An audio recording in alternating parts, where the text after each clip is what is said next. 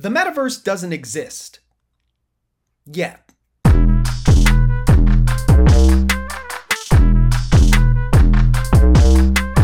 There's a lot of buzz around the metaverse right now, spiked by Facebook, one of the 10 largest companies on the planet, renaming its parent company Meta and claiming its stake in the space. But what exactly is a metaverse? On the ANA Marketing Futures podcast, Jason Veliket of R3 provided this excellent definition from technologist Matthew Ball. He defines the metaverse as a massively scaled and interoperable network of real time rendered 3D virtual worlds which can be experienced synchronously and persistently by an effectively unlimited number of users. We agree with Matthew's definition, and thanks for sharing, Jay. What we currently refer to as the metaverse is actually just a series of virtual open world platforms used primarily for gaming.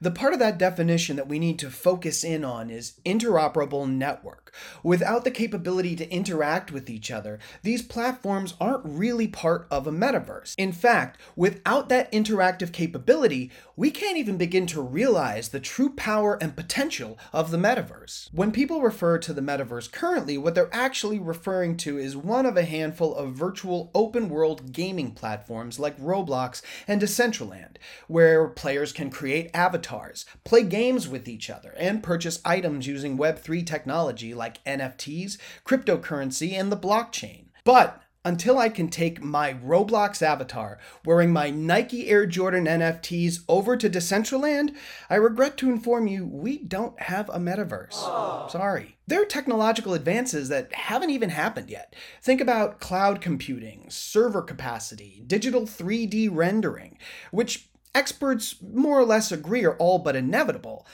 However, until that happens, the metaverse isn't even possible. Believe it or not, that's great news for marketers.